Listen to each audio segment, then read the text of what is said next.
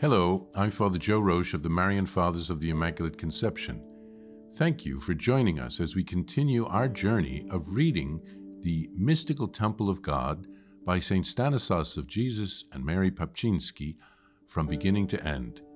Today we take up from where we left off, beginning with chapter 2, pages 577 through 579. Chapter 2 the image of the mystical temple. I reveal God in man. Begone, begone, you profane ones. For in the image of God has man been made. Genesis 9 6.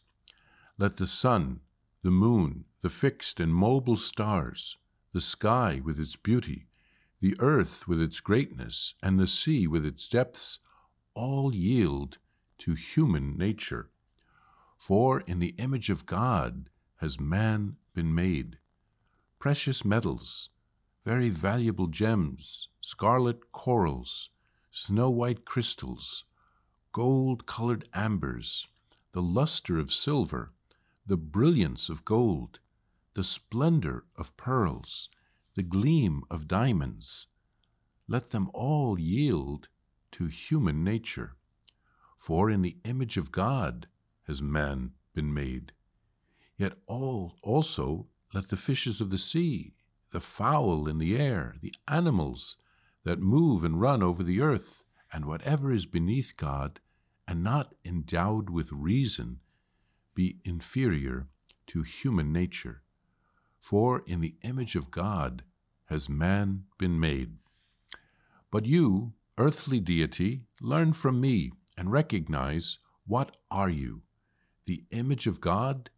In what way? Let the Fathers, inspired by the Holy Spirit, explain it. And listen first of all to Gennadius. It is to be understood, he affirms, that God, that man, is in the image of God for the following reason God is provident for all things. Man, too, provides for some of these. God is boundless and is present to all things, and man is present wherever he wishes, in an instant by thought. God is the King of all things. Man, too, has been graced by God with the power to judge. God is invisible, immortal, and a creator. Nor is human nature altogether devoid of these divine distinctions. But that most eloquent and wise Bishop Ambrose depicts this image of God in the mystical temple of God more properly and in a manner more suitable to the present subject. This image, he says, must be considered in conformity with the inner nobility of man. The first thing, indeed, is that just as the one God is always and everywhere in his totality, enlivening, moving, and directing all things, as the Apostle confirms that in him we live and move and have our being. Acts chapter 17, verse 28. Just so, the soul in its body is active everywhere in its totality enlivening, moving, and directing it, being present in its totality in both the smallest and largest members. This is the image of the unity of God. The soul is also the image of the Trinity, both because as God exists, lives, and has intelligence, so also the soul, in its own fashion, exists, lives, and has intelligence, and equally because just as God is one nature, but three persons, the Father, the Word, and the Holy Spirit, in like manner the soul is also also is one nature, but possesses within itself three dignified features, that is, the intellect, the will, and the memory.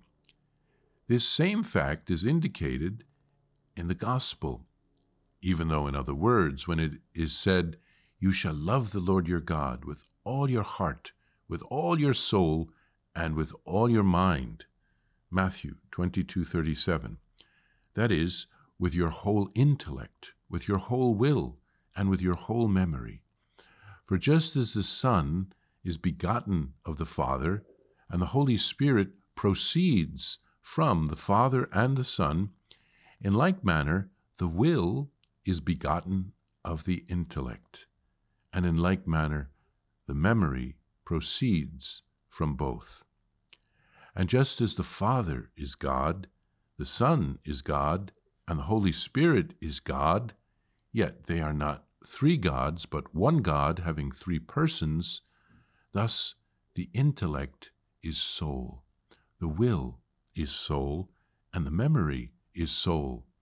Yet there are not three souls in one body, but one soul, having three dignified features. And we are bidden to love the Creator by these three, as if they were the preeminent dignities of the soul. That mellifluous father, Bernard, expresses and suggests the same ideas more concisely but clearly in the following words Our mind is the image of God, in which there are these three capabilities memory, understanding, and will. To the memory, we attribute everything that we know, and to the understanding, everything that we discover to be true, and to the will, everything that we love. By memory, we are similar to the Father, by intelligence to the Son, and by will to the Holy Spirit. This comes from his book of Meditations, chapter 1. Well, here, St. Stanislaus of Jesus and Mary teaches us that each of us, as mystical temples of God, are made in God's image and likeness. So, all the most beautiful things in the world, all the most beautiful jewels, all the animals, the sun, the moon, the stars, all of these things pale next to the beauty that God has given us by being made in His image. We have reason. We have the gift of reason. We can think like God. This is a gift that was not given to all the other creatures that God created. A father of the church, uh, Gennadius of Massilia, uh, helps us to reflect on the ways in which we are made in God's image, the ways in which we are like God. And then St. Stanislaus turns to St. Ambrose, who uh, baptized St. Augustine, uh, the Bishop of Milan, to help us to understand how we reflect God. God lives, God exists, and God has intelligence. A human soul also lives, exists, and has human intelligence. Not exactly like God, but in its own way. God is one nature but three persons Father, Son, and Holy Spirit. The soul is one nature, but it possesses three dignified features the intellect, the will, and the memory. And St. Stanislaus relates uh, this to the gospel exhortation to love God with our whole heart, soul, and mind, meaning with our whole intellect, our whole will, and our whole memory. There is one God in three persons. We have one soul with three dignified features.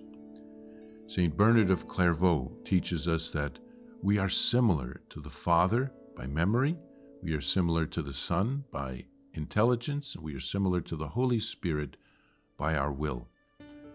We won't understand this fully until we get to heaven, but we can understand it partially now, and it is worth pondering.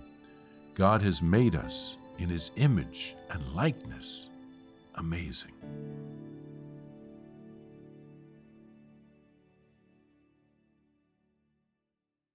Please follow or subscribe to this podcast to receive the latest episodes and updates. If you have been blessed by this podcast, I invite you to leave a review. Reviews greatly improve our podcast ranking and will help spread this podcast to other people throughout the world. Thank you. I invite you to listen to more shows brought to you by the Marian Fathers of the Immaculate Conception. Join us daily for enriching spiritual content, which will help you on your journey with Jesus Christ. Simply visit DivineMercyPlus.org for a complete list of our shows. That's DivineMercyPlus.org. Are you a Marian helper? Join our Spiritual Benefit Society and start sharing in the graces of all the daily masses, prayers, and good works of Marian priests and brothers all over the world. Sign up is free and easy. Simply visit micprayers.org. That's micprayers.org. Thank you, and God bless you.